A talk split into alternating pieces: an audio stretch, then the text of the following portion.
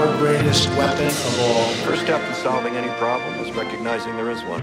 It's time we started talking. Pain isn't something you thought. All we can ever do for our heroes is remember them, and they gave up two lives the one they were living and the one they would have lived. They gave up everything for our country, for us. They pray for freedom and justice. Some veterans not getting the timely care that they need. Less than 1% of Americans serving in uniform. Good news is, is that in recent years we've made historic investments to boost the VA budget. What is it? Why should we care? We should care about press freedom because Because we were informed. In democratic societies, free, diverse, and pluralist media enable public debates and are essential checks you don't on look power. satisfied. Let's discuss. Hey guys, uh, welcome to Vet to Vet podcast, new episode. Um, today we are talking about presumption of service connection for chronic diseases, and uh, it's a short reminder. Vet to Vet uh, is a non-profit educational project dedicated to assist veterans with adjustments to civilian lifestyle and to provide assistance in obtaining your VA and uh, other available benefits that you have earned. And um, VA presumes that certain disabilities were caused by military service, and this is because of the unique circumstances of the of a specific veteran's military service. And uh, if a presumed condition is diagnosed in a veteran within a certain group, they can be awarded disability compensation. Uh, basic stuff. So let's go into um, today's topic, and we'll start with um, uh, some general ideas. What is presumptive condition uh, before we go into details? Yeah, so if you're diagnosed with a chronic disease within one year of active duty, you should apply for disability compensation. Examples of chronic diseases include arthritis, diabetes, or hypertension. Or if you serve continuously for 90 days and are diagnosed with ALS after discharge, you can establish service connection for the for that disease. Veterans in the following group may qualify for presumptive disability benefits. So, a common one, thankfully, is in a lot of us, is former prisoners of war who have a condition that is at least 10% disabil- disabling, and that's going to be a safe bet. Uh, Vietnam veterans who were exposed to Agent Orange, served in the Republic of Vietnam, or in a vessel operating not more than 12 nautical miles from Vietnam or the, the land of Vietnam and Cambodia between January of 1962 to May 7th, 1975.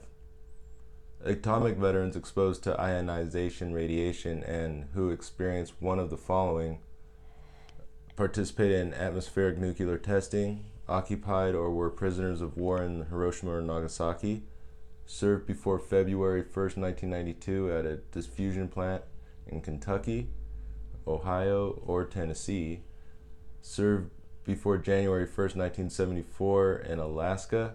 I believe that was something to do with that earthquake. Um, Gulf War veterans who served in Southwest Asia Theater of Operations have a condition that is at least 10% disabling by December 31st, 2021. Gulf War deployed veterans who served in Southwest Theater of Operations during the Persian Gulf War, served in Afghanistan, Syria, Uzbekistan on or after September 19th, uh, 2001. So those are just some of the some of the groups, the common groups that do have some potentials for um, these types of disabilities. Yeah, and um, like right now, the one that is going on in VA trying to figure out, you know, how much the ability to give to uh, people who served in uh, Afghanistan and were exposed by the burn pits uh, debris. So uh, that's one that you can still file for and uh, probably uh, get like an automatic disability for that.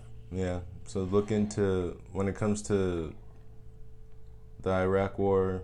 You know, the Southwest Asia vets look into the allergies like sinus, sinusitis, and rhinitis, and asthma. Those are the ones they're looking at right now. Mm.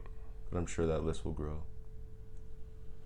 Yeah, there are certain chronic diseases that a veteran may be presumptively entitled Uh, two, if the disease manifests to a certain degree within a specified time frame after the veteran's period of service.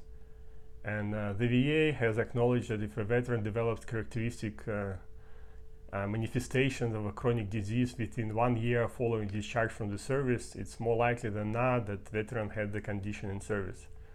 Therefore, for presumption to apply, the veteran uh, does not need uh, to have service treatment records showing he was uh, treated for the condition. And um, right now, there are about 41 chronic diseases that are eligible for presumptive uh, for presumption of service connection, and uh, they are all listed in 38 USCC, uh, paragraph 1101. So, what are those chronic diseases diagnosed after discharge? If any of the following chronic diseases are manifest to a 10% or more within the first year, there are a few exceptions noted below. After a vet is discharged from the military, then they are automatically considered caused by the military service and eligible for VA disability. So basically, what you're hearing here is if you're within that one year of your ETS date, start going to doctors and building your records up to help support yourself because you never know what's going to happen in the future. The term chronic is used loosely here. Any of these diseases will be considered chronic unless it is suddenly caused by something clearly not related to military service. There are quite a few of these diseases on a VA presumptive list, so we're organized them by the body system. So just click on the code number to be taken to a discussion about the disease and how it's uh, rated.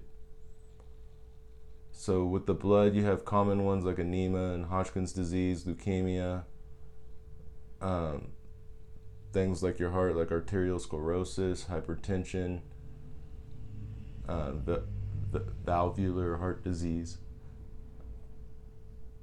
Then you got gallstones, cirrhosis of the liver, gastric ulcers, diabetes, any disease of the thyroid, parathyroid, pituitary, or adrenal glands, uh, kidney stones, nephritis, infection of or immune diseases like uh, Hansen's disease, lupus, tuberculosis, mental conditions. You know, they pretty much all fall under the same rating, so don't worry about the name of the mental condition they rate you with.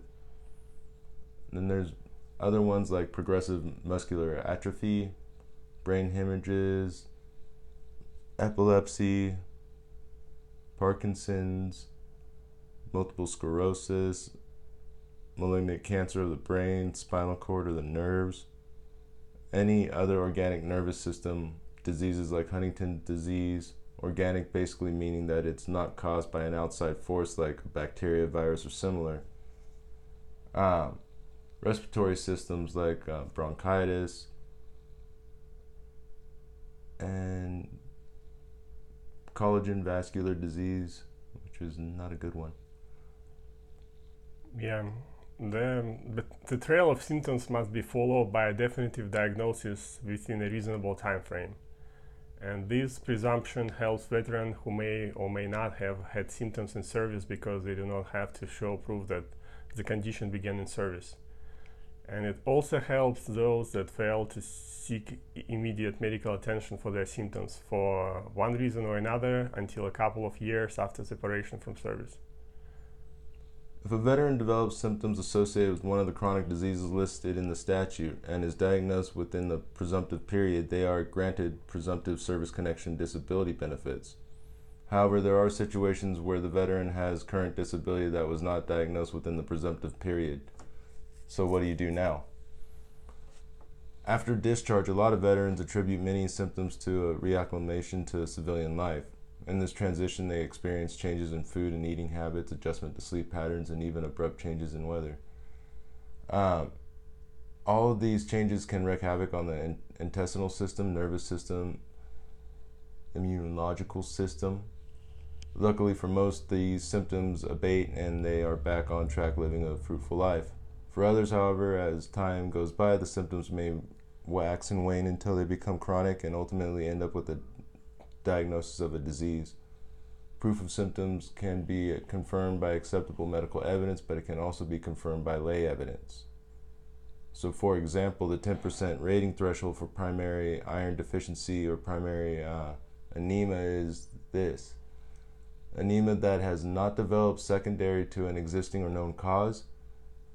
Uh, its hemoglobin is 10, 10 grams over 100 milligrams or less, with the findings such as weakness, easily fatigability, or headaches.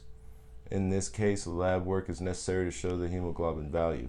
However, a lay person can easily describe characteristics of this condition in the in the veteran, such as lethargy, inability to complete tasks due to fatigue, excessive sleep, um, or frequent complaints of headaches.